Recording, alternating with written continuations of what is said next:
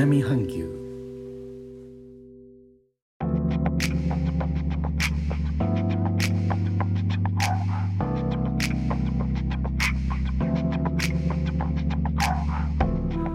インドネシアから高野です。今日のジョクジャカルタ風は強いですが朝から良い天気です。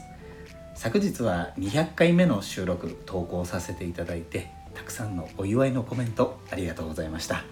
心新たに今日から201回目と番組を積み重ねていきたいと思います。昨夕宗教省というお役所から発表がありましてインドネシア国内は正式にラマダン断食月入りとなりました。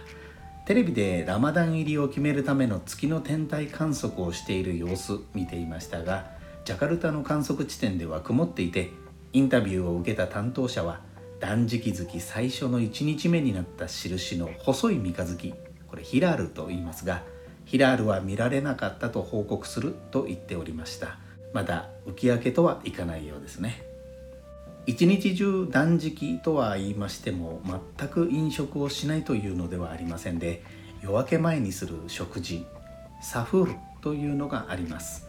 その後日が昇って日没まではガム飴タバコ水もダメです。ここは断食となります。私も17回目の断食ということになります。最初の頃は断食入りの10日前あたりから食事を1日2回にしてとか続いてそれもだんだん減らしていってなどと調整していましたが今ではいきなり「あ明日から断食か」なんて言ってやってます。とは言いましてもサフールこれはちょっと無理。ですね。夜明け前に起きて食事はインドネシア17年目でも無理ですね。なので今日は野菜ジュースを飲みました。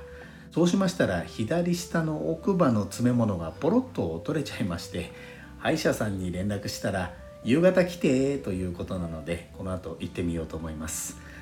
詰め物を入れ直してもらうだけだと思いますが飲まず食わずプラス緊張ということでダブルでぐったり